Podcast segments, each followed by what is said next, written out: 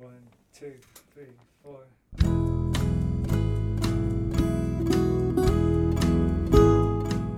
Hello, you're listening to the Skylight Books podcast series. We are a general interest independent bookstore located in the Los Feliz neighborhood of Los Angeles, California. This year, because of the coronavirus pandemic, we've had to close our store and cancel in person events. But Skylight is your neighborhood bookstore, and we are finding ways to create community even while we're far apart. In the coming weeks, we'll be putting out lots of new audio content to help you discover new books, connect with authors, and check in with your favorite booksellers. To learn more about how you can help keep Skylight alive, please visit our website at skylightbooks.com or check out our social media accounts on Twitter and Instagram. You can subscribe to the podcast on Podbean, iTunes, and Spotify. Thank you for listening and enjoy. Hello, lovely listeners. Welcome back to Skylit. This is the Skylight Books podcast series, and I'm your host, Maddie Gobo. I'm the events manager here at Skylight Books. Um, good news we are open again for in store shopping 11 to 7 on weekdays and 10 to 8 on weekends. Um, you know, we're still asking that you wear a mask, socially distance, blah, blah, blah, blah, blah, all that stuff. Um, but we're very happy to, to have our doors open again um, after our second COVID scare. Um, we came through okay. Nobody else uh, contracted it. Everybody is symptom free and tested negative. So um, that's great news. And uh, thanks, as always, for sticking with us through this bumpy ride of a year. Um, all right, so today we're going to have a great conversation. I'm really excited for this one. Uh, Clover Hope is here. She's going to be talking about her new book, The Motherlode, with Nadeska Alexis. They're going to be talking hip hop and women in hip hop. Um, I want to give them a formal introduction, and then Clover's going to read a little, and then the two of them will have a conversation, and then I'll come back and we'll say our goodbyes. Um, all right, so without further ado, Clover Hope is a writer and editor based in Brooklyn. Hope's work has appeared in the pages of Vibe, XXL, Billboard, The New York Times, Wired, Essence, and The Village Voice, among other publications. She is currently a contributing editor at Pitchfork. In conversation with Clover is Nadeska Alexis. Nadeska Alexis is a music journalist and writer who is well known for her hip hop reporting. She has made a name as a highly talented music journalist by working with networks such as Complex and MTV News. Her popular works include Everyday Struggle, Rap Fix Live, and Complex Conversations. And she is currently the host of R&B Now Radio and the Nadeska Show on Apple Music One. So just a few words about the book. Uh, the Motherlode is about the 100 plus women who made hip hop. It has fantastic illustrations by artist Rachelle Baker, and it highlights more than 100 women who have shaped the power, scope, and reach of rap music, including pioneers like Roxanne Shante, game changers like Lauryn Hill and Missy Elliott, and current reigning queens like Nicki Minaj, Cardi B, and Lizzo, as well as everybody who came before, after, and in between. Some of these women were respected but not widely celebrated. Some are impossible not to know. Some of these women have stood on their own and others were forced into templates. Some have been trapped in strange critical space between respected MC and object. They are characters, caricatures, lyricists, at times both feminine and explicit. This book profiles each of these women, their musical and career breakthroughs, and the ways in which they helped change the culture of rap. I should also say it's a beautiful book. You guys got to check it out. Um, look at the illustrations.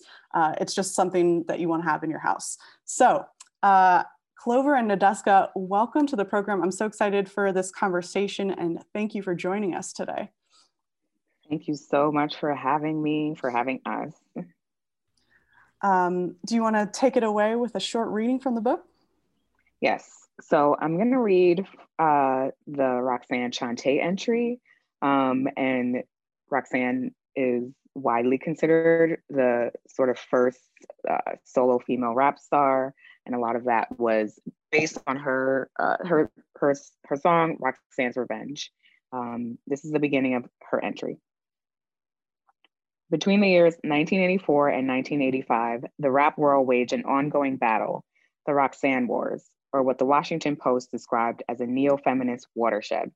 The only attacks happened on records, beginning with UTFO's Roxanne, Roxanne, produced by the R&B group Full Force, who performed as backup dancers for the rap group Whodini, known for Freaks Come Out, Come Out at Night. UTFO's song was a big hit, but it only grew into legend because of Roxanne Shante.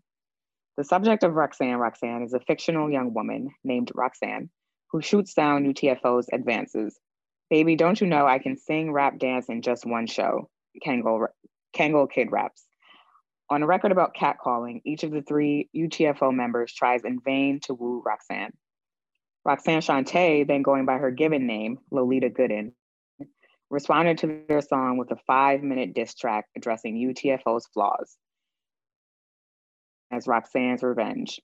You thought you was cute, yeah, you thought you was a prince, she raps. It was like the subject of a painting, jumping out of the frame and coming to life. Shante, known for battle rapping around her neighborhood, didn't yet have a stage name. In battles, I was rhyming for 30 to 40 minutes, so four minutes was nothing for me, she told Billboard in 2018. I stuck with the storyline, and the next morning I was Roxanne. It would have been ambitious enough for Shante to make history with a diss track calling out a group of male rappers. But what's most impressive is that she did in New York became a pre-viral sensation before rap was on TV and before the world at large recognized female rappers. It wasn't just one back and forth. Roxanne's Revenge inspired a generation of MCs and amateur rappers to dump a rich, random tapestry of diss records aimed squarely at Shante. From Sparky D's Sparky's Turn, Roxanne You're Through, to Crush Group's Yo, My Little Sister, Roxanne's Brothers. Even an alleged child named Takanika targeted Roxanne in a song titled I'm Little Roxanne. So that's uh, the beginning of the Roxanne entry um, about her foray into battle rapping and her basically being a pioneer of this the sport of of battle rapping. Clover, I have to say congratulations on writing such an amazingly comprehensive book because as someone who's been reporting on hip hop for so long, I'm ashamed to admit that I learned so much from this book. There are a lot of amazingly talented women rappers that I did not know before reading The Motherlode. What was your experience writing it? Did you stumble upon some new artists? I did have that same experience. So I'm glad that people are having it because I think it's probably a result of me uh, having that discovery process, like while I was reporting it and researching and writing. Because, uh, like, similarly, like I've been writing about hip hop for like over 15 years, and there were you know, there's still blind spots. Like there were still women, like I did not know their name. Uh, I did not really know about MC Sha-Rock, who was, you know, considered the first uh, like prominent female MC. Uh, you know, having started her, starting do it, started doing hip hop back in the 1970s, like when it was formed in the first place. Um, and you know, I didn't know about certain struggles for artists like JJ Fad, um, and kind of like their you know, their kind of like pop pop rap sound being um, something that they kind of had to contend with as artists. Uh, so I, you know, it was a discovery process for me. Um, you know, while I was working on it, uh, one of the biggest was probably with MC Sha-Rock and like that, um, you know, debate amongst like the first group of uh, female MCs, like who came first, like who should get the title. Like I had no idea that was happening, and it was like very quietly happening. That they were, you know, trying to get, um, you know, insert themselves into the narrative of hip hop in some way by trying to kind of like claim this first title, like who who was the first solo female MC, who was the first, you know, female MC, and you know, that was their way of kind of, you know, wanting to be noticed and wanting to be part of the story in a bigger way. So that was something I hadn't known about. Um, so I feel the same shame, and I think it's probably good because you know it shows that you know there's a learning process happening. Absolutely. I think, you know, over the course of our careers, we learn from other writers that we admire and also from stories, right? Working in the industry, right. you have a lot of conversations. For example, working with Sway, I'll hear stories of artists you worked with, and that's a lot of the way that I learned. But I right. feel like some of the stories about women just aren't as prevalent. So was it actually easy for you to do the research and find the facts and the details about these more obscure artists? It it wasn't um it wasn't easy, but once I did start talking to them, it was. I think because they wanted to share their story and maybe they hadn't even done interviews in so long, like some someone like Entice, who I had to kind of track down and like she's in North Carolina, like she's kind of doing a different type of music now, like more kind of um like motivational hip hop and isn't, you know, she was down with, um, you know, Wu Tang in the 90s. So someone like that, I kind of, you know, I, I had to track her down like through like her cousin on Instagram. There's no, it's not like she's on Twitter, or, right. and, you know, so I had to kind of do do some back channeling, and so um, that part was was difficult. But then once I kind of got them on the phone, you know, it, their stories just kind of like poured out, and it was easy to kind of like you know take um, you know like kind of take what they experience and kind of uh, for some of them I just let them tell it themselves. Like so some of like entice that's an as told to, so it's like all her own words. Um, people like Charli Baltimore, when she kind of started telling her story, it was kind of like, oh wow, some of the stuff I didn't know about her mm-hmm. working with Irv Gotti, um, doing, you know, like writing with Irv Gotti and like her, that whole backstory. Um, and so yeah, it was it was kind of a yeah, it was difficult to find people basically, just like where are you? It was a, a big like where are you now um, kind of project. Well, I'm glad that so many of them were able to share their stories with you directly. And when I use the word obscure, as I'm thinking about it, I don't even mean it in a negative way because I think, you know, especially in, in Black history and Black culture, there's so many amazing untold stories that I hope over the years continue to be uncovered because so many people were impactful, even if you know they weren't necessarily as as popular as superstar rappers and right. once we get to the later chapters of the book you know you start talking about nicki minaj I was thinking back on how I grew up in the era watching Missy Elliott and Kim, Foxy, and, and Eve. But then for yeah. a long period of time, it felt like no female rappers were really making waves on the level that they were until Nicki came along. And as you described it in the Motherlode, you said in the time between Lil Kim and Foxy Brown's heyday and Nicki Minaj's arrival, rap was increasingly a ghost town for women. What do you mm. think contributed to sort of that drought? I'm sure that it wasn't necessarily a lack of talent, was it just right. a lack of accessibility and difficulty getting through the doors? Yeah, I do think there's that. Like, I don't know if anyone has been, it's funny because I don't know if anyone has been able to kind of like answer it concretely. And I feel like some of the explanation for the drought has to come from like the label execs who weren't signing women. Like, you know, why weren't you signing female rappers to labels? Like, was there any talent that you declined? Like, for a specific reason or you know like how many women were you actually seeking out um, but one thing that I think did come up was that it seemed like labels thought women in general, but like women rappers like cost too much money. and that mm-hmm. was something that I kind of mentioned in a couple entries. And I think like a few um, uh, maybe label execs have spoken about uh, as far as like beauty and glam teams. I guess the thinking was that, oh, women like like they eat up your budget. Um, but I think we've seen how much that's kind of uh, bullshit because male rappers today are as obsessed with fashion and image as women and they you know eat up budgets. So they're the real wonder... divas if we're being honest. Exactly. Like they want like very specific like you know um, looks. So i wonder if um, that you know i'm sure that contributed and that i would think like this type of trend kind of happens on like a systemic level you know like one um, you know once it just it just kind of um, because the labels aren't making women like a priority. Um, you know, when something isn't prior and it isn't a priority, then it's easy for it to then become sidelined. Um, but then a big thing I was thinking about was that I do think people forget how much downloading was contributing to like um, lower music sales in that mid 2000s era, mm-hmm. and people were not buying physical records. I stopped buying CDs at that point. I was downloading music. I was downloading MP3s. I had yeah. folders of like uh, overnight know, with Napster, hoping that no one called and interrupted your download. Exactly, exactly. And then there was Kazaa, and you know now we have streaming services, but during that whole gap, there were no streaming services. Like I remember being an early adopter of Spotify, like being like, oh wow, this is insane. And it was only available in Sweden for like a while. So um, you know, so I think that maybe during that era, you know, labels went from like these huge bu- budgets for hip hop videos in the 90s to like then this very like reality check digital music boom in the 2000s and I think maybe budget shrunk, and if they weren't making women priorities at that time, maybe that contributed to them not signing, um, like not signing enough female rappers. Because, like you said, I don't think it was like talent wasn't there. It was just, you know, that effort, and um, they maybe didn't work harder to find them.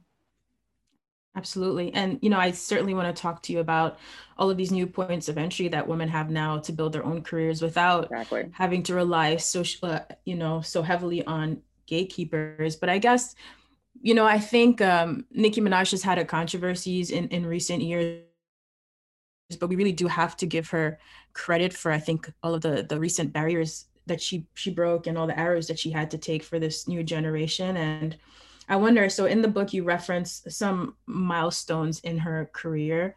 Um, and one thing you talk about is her sort of dipping into this pop crossover in her music, right? And I remember, I can't remember what award show it was. Ariana Grande, they cut to her. I think she was like mm-hmm. singing along to a Nicki song. It went viral. And that really helped. And I'm wondering if you think her career would have panned out the same, her influence would have been as big if she didn't sort of dabble in that pop world. Like if she tried to do strictly just rap would it have all worked out as big and as explosive as it did turn out to be? Um i don't think i don't think so. Not on that level not on that scale. Just because she hit so many um she hit so many kind of um corners of the world i think by jumping on everyone's records and then also you know i think like it's I think it's interesting. Like I don't think it would have been impossible for for her, but I when I think about um, the difference in kind of like the 90s and then when Nicki came out, like the 90s hip hop was, you know, just becoming pop music. It was like 19 I think 1998 was like the year um, hip hop like surpassed country music as like the highest selling genre and it was all right. over the charts. And that was, you know, the era of Puffy and like, you know, DMX and like rap was like just pure rap was selling and it was just becoming pop at that time. So I wonder if like, you know, by the mid 2000s when Nicki came out, it was, it, it was, you know, like popping all, all these hybrids. It was, you know, the hybrid genre uh, or should I say genres were like fusing more. Yeah. Um, hip hop R and B, like rap R and B. Um, you know, you had these like boy band groups kind of doing hip hop and R and B, you know, Justin Timberlake and that whole era. So I wonder if it was, you know, just like a reflection of what was popular music um at that time was like yeah pop whereas you know in the 90s like rap was like that was popular music and more and more it was like, yeah, rap was still like the top genre, but it was also rap as a hype, like a fusion of things. So um, I do think that she kind of like had to uh, kind of fall into that, um, like kind of fall into that and make songs like uh, like Super Bass, which is honestly one of my if I feel like it's my it might be my favorite Nicki Minaj song. Really? like I, I would really, expect I'm, that. I know. I'm really. It's. I feel almost like ashamed because it's not like pure rap, but you know, I love you know Itty Bitty Piggy and um, like I I love that Nicki like super super lyrical rapping Nicki. But something about Super Bass, like it makes me happy. It makes me like she's still rapping, rapping on that song, and it feels like the exact that song feels like this is Nicki Minaj. She is like bubblegum and like pop, but also like super rapidy rap and like bright and colorful. Um, and like knows how to put verses together. Like I, I don't know. Um, I don't know why I got into like no, that's absolutely. I'm glad we just we just but, got to hear you gush a little bit. That's making me smile. Yeah, I just I just love that song.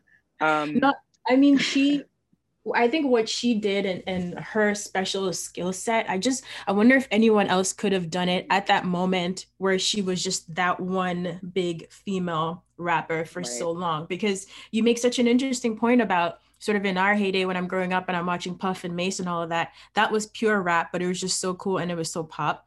and then mm-hmm. Nicki had to sort of come back and lean even further into this sort of pop, uh, even a little bit of like techno electro mm-hmm. electronic yeah. kind of world, right? To sort of capture this wide audience and reintroduce us to like how what a female rap superstar could look like. And then now, you know, when we have people like Megan Thee Stallion and Cardi B and City Girls, I don't mm-hmm. necessarily feel like they have to even dabble necessarily in pop music, but I wonder if they could have existed and been as popular mm-hmm. as they are now if Nicki didn't dip into pop and just reintroduce the female superstar rapper to us. What do you think? Mm-hmm. Yeah, I definitely agree with that. Like she kind of, in the same way that I guess, um, you know, Kim in the 90s kind of broke that barrier with like women, uh, like women in rap kind of like showing their sexuality and kind of being brazen and, you know, sh- on making it kind of palatable on a um, like really global level.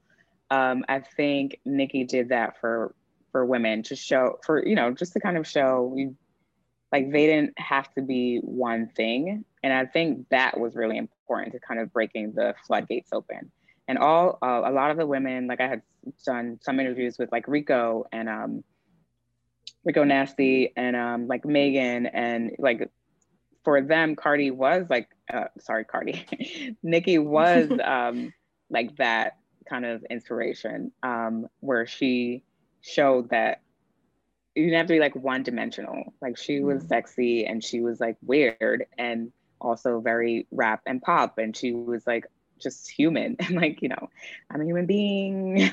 and she was like, you know, all those kind of like things. Um, and it worked. And I think that was the thing that the fact that it worked and she really did kind of like break out um, and, you know, become like basically the biggest female rapper um like of a generation mm-hmm. um you know i think the fact that it worked was like that when you have a success story it's like then the labels want to start copying and you know you know Azealia Banks came along and then Cardi and then you know it just kind of like opened up completely so I do think we got to give her a lot of credit because I do not think there would be this kind of plethora of of women without her kind of showing those like dimensions basically. And that was a lot of that was just her doing like she wanted to do it. It wasn't like like you know, it wasn't like someone telling her like you have to do this thing.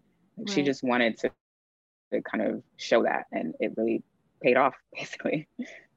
Mm-hmm. And it's so true. And I think, you know, I've heard stories about label executives behind the scene after then watching her mm-hmm. success. Mm-hmm you know, wanting to just go out and replicate it and find the next Nicki, which is always a recipe yeah. for disaster. But, you know, thankfully, there are just so many talented and diverse young women that I don't think anyone's trying to be the next Nicki. They're all finding right. their own avenues. And I think Cardi B then is, you know, sort of the next example of this sort of next wave of, you know, social media and the rise of streaming, like you mentioned in reality TV, giving women this opportunity to finally stand on their own and build their own careers without worrying about labels, any male mm-hmm. gatekeepers, about having to come up in, you know, we're used to sort of that really strong woman in the all male clique. So do you think mm-hmm. with the advent of all of these tools now, you know, has it forever ended any potential drought in female rap moving forward?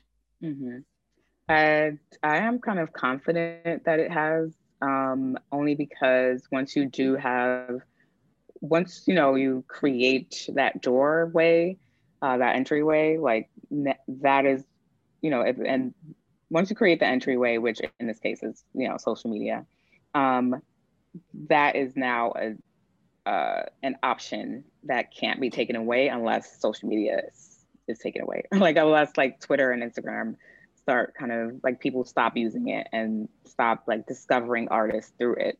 Like that's always going to be um, as long as they're popular, or if even if some other social media platform comes along, um, like that's always going to be an entry point. And so if it is an option, then we will be able to kind of like pick and choose and like see different women of different ranges just kind of come through because they can just literally just like start an account and post images of themselves and um, you know, post their own music. And I think that kind of, um, you know, uh, independence that comes with just simply having your own, being able to like put out your own photo without someone having to approve it is it's really kind of very simple but um, the ability to do that does so much for like a woman in the music business.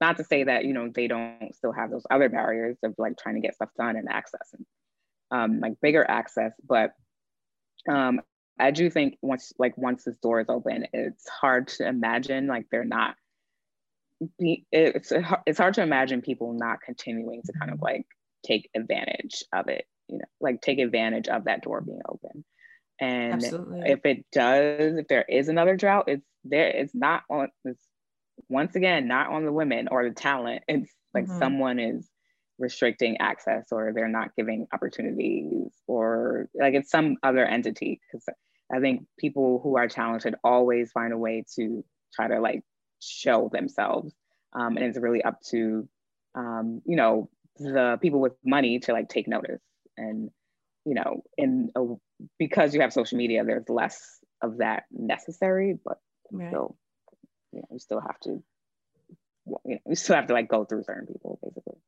yeah. Well, I'm definitely with you in feeling confident that, you know, there's not going to be that period mm-hmm. again between Foxy, Kim and and Nicki where it's years and years before we see another superstar and and I wonder too so, you know, when you're thinking back to the Roxanne Shantes or Kim or Foxy lyrics have always been really important in hip hop, you know. Um some artists do use writers, some some don't. For someone like Nicki, we know that that is something that she takes very seriously and is very yeah. personal to her and she hates when anyone would even dare to you know imagine that she doesn't write her own lyrics but you know again now with this influx of female artists do you feel like that's also changing i'm even thinking we know how cardi rose up right coming up on instagram reality TV and, and then going on to become a superstar. But even thinking of someone in the past six months, like uh, Erica Banks, right? She had a big yeah. record. Well, she had a record busted out last summer. And because of a TikTok challenge, months later, you know, that really helped the song take off. You know, she gets a better record deal and things are moving from there. So,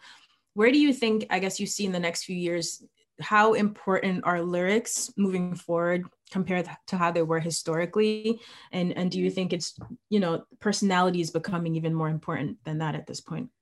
Oh yeah that's a good point. Yeah persona personality and a lot of that also has to do with nicki kind of just coming out the gates um like personality wise um I yeah, it's really an interesting uh, phenomenon with women writing and hip hop because you know, like we all know, ghostwriting was always kind of seen as, or having, you know, someone else write your lyrics. And rap was like seen as this kind of like, you know, no, like a huge taboo, um, or like have, you know, just not writing your own lyrics um, was like, okay, like I can't even take you seriously. Right. Um, even you know, like compared to other genres, obviously, like no one cares with, with like uh, you know pop or R and B that someone's At like all. not writing. yeah. Um, and uh, so, but then like at the same time, people always kind of expected that women weren't writing their own rhymes and that was okay or whatever. It was like, oh, obviously, um, and this was what like Charli Baltimore talked about. She was like, yeah, everyone just assumed she wasn't writing. It was just like, oh yeah, yeah, let's get a uh, Cam'ron to write for you or let's get you know like Sheek or whatever um, uh, to like write this uh, this verse because obviously you don't write. So and it's like no, I kind of do. so um, so there it was like kind of both. Yeah, so it's like a taboo, but not necessarily for women.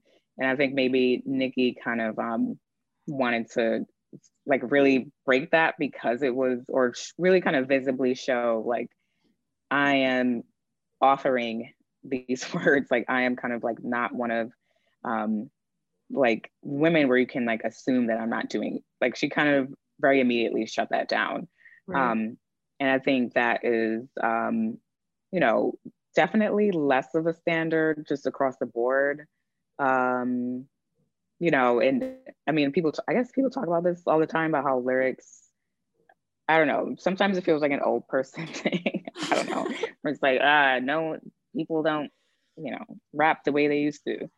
Yeah. And but then I think about the like, you know, but then like some people make fun of how like 70s rappers rapped, you know, like like the hippity hop. And so it's like uh, you know, it started out like it, I don't know, um, it started out very simple and then got complex. And then now it's kind of a little bit more, um, I don't know if simple is even the right word, just like more kind of based it, around yeah like and, and p- p- right, punchlines exactly. and and not having to be like mind bending you know but there's yeah. some purists who will always be sort of very negative and then there's a cardi who's you know she's like you guys can keep criticizing me but i'll be honest i've worked with a writer and it's helped me get better so right yeah know, she was very like transparent like yeah, I have someone else writing, ha, I get money. So, you know, leave exactly, me alone. Exactly.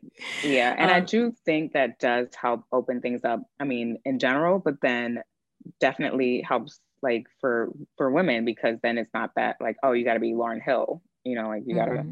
kind of because that as I think for a while it was like people were then once Lauryn, once Lauryn Hill kind of like broke out, then looking for the next Lauryn Hill, and it's like that's right. impossible. So, you know, um, I I do think it helps just because it helps everyone. So. Yeah, the, I mean the standards women have to live up to. It, it's always so mm-hmm. crazy, and I have to say, I am so happy that WAP made it into this book. You know that you were still working yeah. on it when that song came out, because just the reaction was so insane. I remember reading um a, a think piece from a gynecologist praising WAP and how important she thought this song was. And then, of course, there were all the conservatives who, who were super upset about it. So you also talk about Anaconda in the book and, and how Nicki played this really am- amazing balancing act between objectifying herself, but also being very firmly in control. And so just remembering the reactions of from Anaconda when that video dropped and from WAP, I'm, I'm wondering do you think much has changed uh, in the past few years like between those records like in terms of how the wider and i would say male audience mm-hmm. views and reacts to female rappers and their sexuality and, and the role that it plays in their music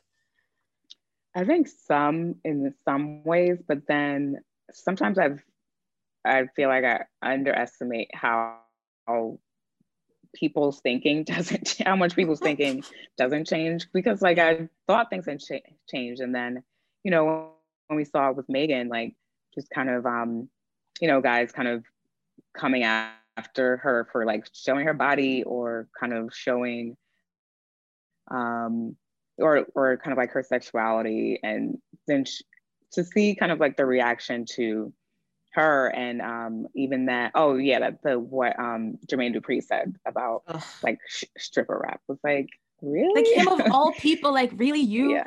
Ugh, yeah yeah exactly and and it's it's like how, I don't know like you kind of they I think the issue is that they they're not the ones kind of controlling or like putting it out because when they are the kind of um um you know, ones with the keys or whatever, or the ones with the control of the image itself. Right. Um, there's no problem because they can have, you know, women in the videos and like, you know, that's them kind of um, kind of uh, creating the the imagery and um, you know the gaze basically what we call um, but when it's not them somehow it feels like it's wrong to them. I don't know, like it's, it's how is this not like, you know, um, what you're doing? So it's it's uh, hypocritical. Like I don't I don't I think in some ways it has changed, and then in a lot of ways it just hasn't.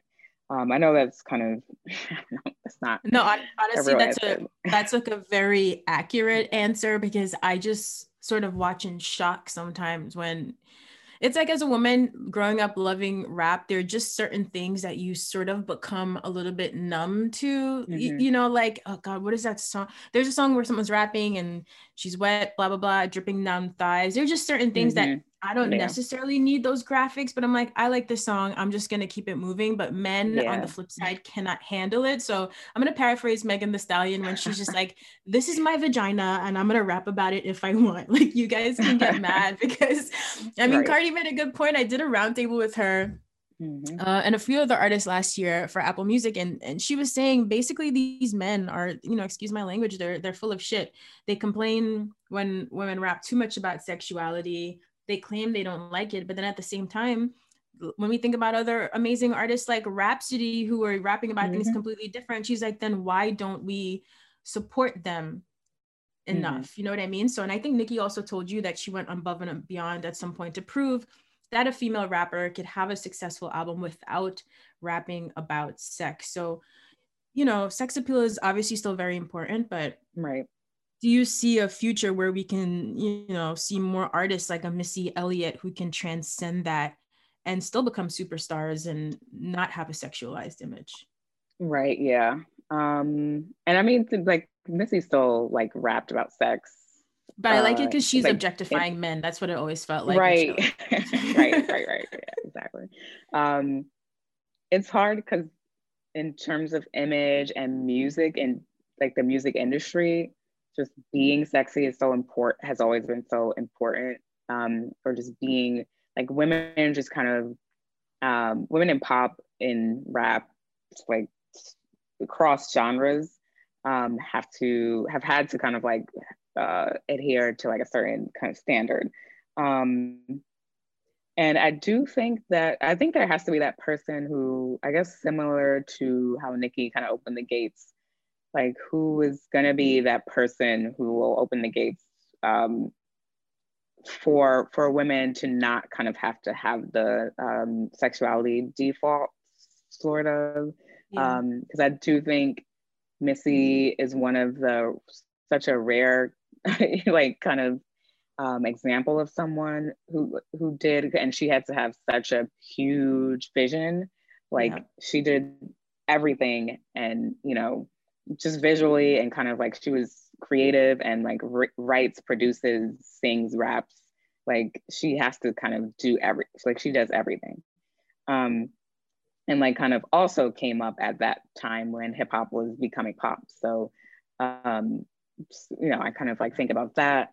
Um, yeah, I do think there needs to be that that one person who who can yeah I don't know who is yeah I don't know who it yeah. maybe like and, Tierra. And, yeah, like Tierra yeah. seems like she's on her way. She just needs to be, you know, dropping more consistently and, and mm-hmm. present. But, you know, again, as you mentioned, sort of with the rise of Cardi and the internet, we're still very early in this mm-hmm. new sort of i don't even know what to call it but like this brand new world which is like really exciting so you know hopefully yeah. five years from now 10 years from now there's like multiple of them and we could look back like remember in 2021 when we were worried this might never happen you know so right.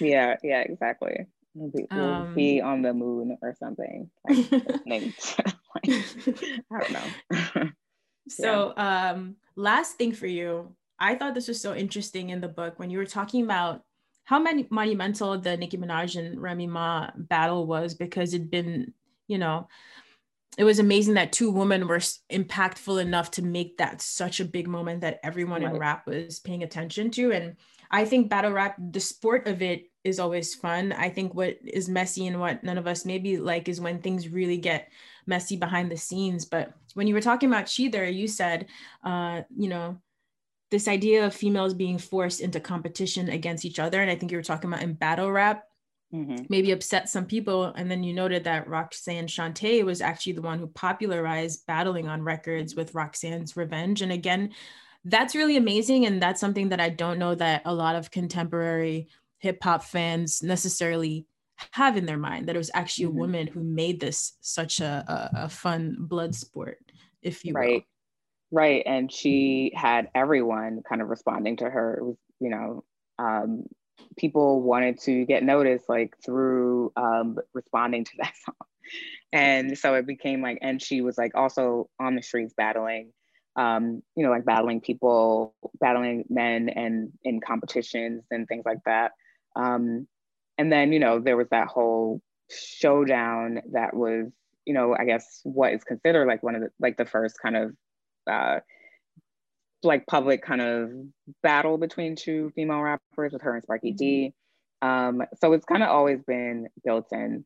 Uh, I definitely understand it kind of being, you know, because there's fewer, like it feels like, oh, we're, um, you know, make, we're kind of, um, I don't know, watching the girl, the girls are fighting, you know, like watching the girls fight. Um, it's like I liked that Rep- Remy and Nicki kind of uh, you know back and forth because it was it was great competitive and it was like you know they were both great lyrically and exactly. I wanted to see what each of them like came back with and I do think people kind of do turn it into something that's like more catty and I think that mm-hmm. is when it gets annoying because it, it turns into not just like a job like there's you know it turns into like just like more gossipy and i think that's where it gets um you know like frustrating um but you know i just kind of like to say people not everyone has to like everyone and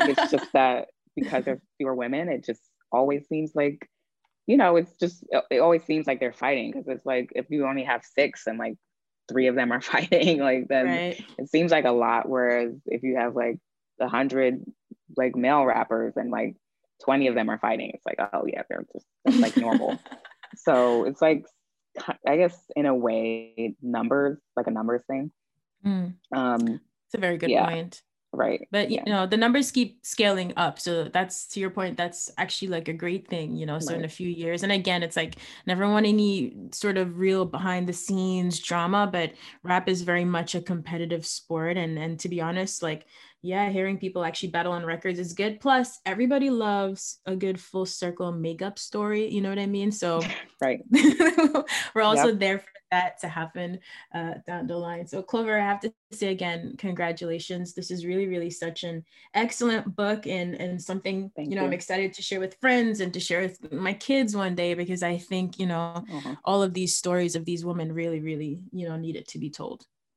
Thank you. Yeah, I'm glad they like many of them spoke to me and I could kind of just be a conduit for their stories. So um, I really appreciate that. Thank you. No problem. So Maddie, how did you think? I tried to not just go you got it extra. Oh, this is so great. Um, thank you both for this conversation. I, I really enjoyed it. And um, I think I'm discovering new artists through, mm-hmm. through this book as well. So thank you so much, Clover, for, for doing this research and, and telling their stories. Thank you. Yeah. Yeah, it doing was fun. Hard, hard, but fun. It was like fun or fun, but hard. How yeah. long did it take you to like get all the research and all the interviews done? It was like um a, like a two and a half year process essentially because wow. and it was supposed to be only a few months and then I was kind of like I need more time like I I can't I it was coming together and it was it wasn't as like I wanted to find more people some people didn't get back to me till like later like mm-hmm. Bahamadia or not Bahamadia um Lady of Rage um like MC Sha-Rock I talked to her like late last year because it was like she didn't get back to me for a, a, while. So I'm glad that I just had got more time, partly due to Corona. So, uh, but um, because it had gotten pushed back because of that. But it took, yeah, it took a while. It all worked out in the end, though. Really awesome. It did, and great timing because I was worried that like I was like, oh, no one like I don't know who's gonna be after Cardi and then who's gonna be after Megan, and then luckily we have so many now, like mm-hmm. like Saweetie and Erykah, Rico, and you know, so it's it's been nice to kind of have like timing, like you know, where it's there are so many women to kind of like that people are interested in. Basically. So that means you can already start taking notes for the sequel, part two. Know, but, you know, give yourself said, some time. I know, yeah. I hadn't even been thinking about it, but I think I have to now. so yes, I agree. Part two. All right. That was a great that was a great interview. Thank you so much. It was yeah. Yeah it was great talking to you. I spend so much time talking to men. It's always just so nice to talk to women. So thank you, Clover. Maddie, thank you yeah. for having us. Maddie, thank it. you. Thank are you, you gonna both. do uh do you need an outro or are you yeah good? we'll just do a little uh we'll just say our goodbyes um okay. so Everybody, thank you so much for listening. Um, our guests today were Clover Hope in conversation with Nadeska Alexis about her new book, The Motherlode. You guys go out there, get your copy, um, read up, study up. There's going to be a test at the end. I'm kidding. There's no test. uh, but it's definitely worth a read, and um, it's it's a great gift as well. So you guys get out there, get your copy of the Motherlode. Uh, Clover and Nadeska, thank you again for joining us. Uh, it's been it's been a pleasure listening to you today. Thank you. Thanks, Maddie. All right. Have a great day, everybody. Bye. Have a good day. Thank you for listening to the Skylight Books podcast series. Please don't forget to visit our website at skylightbooks.com and make sure to follow us on Twitter and Instagram. Also, don't forget to subscribe to this podcast for more author talks and bookseller conversations. You can find us on Podbean, iTunes, and Spotify. Stay safe and healthy, and we hope to see you back in our store soon.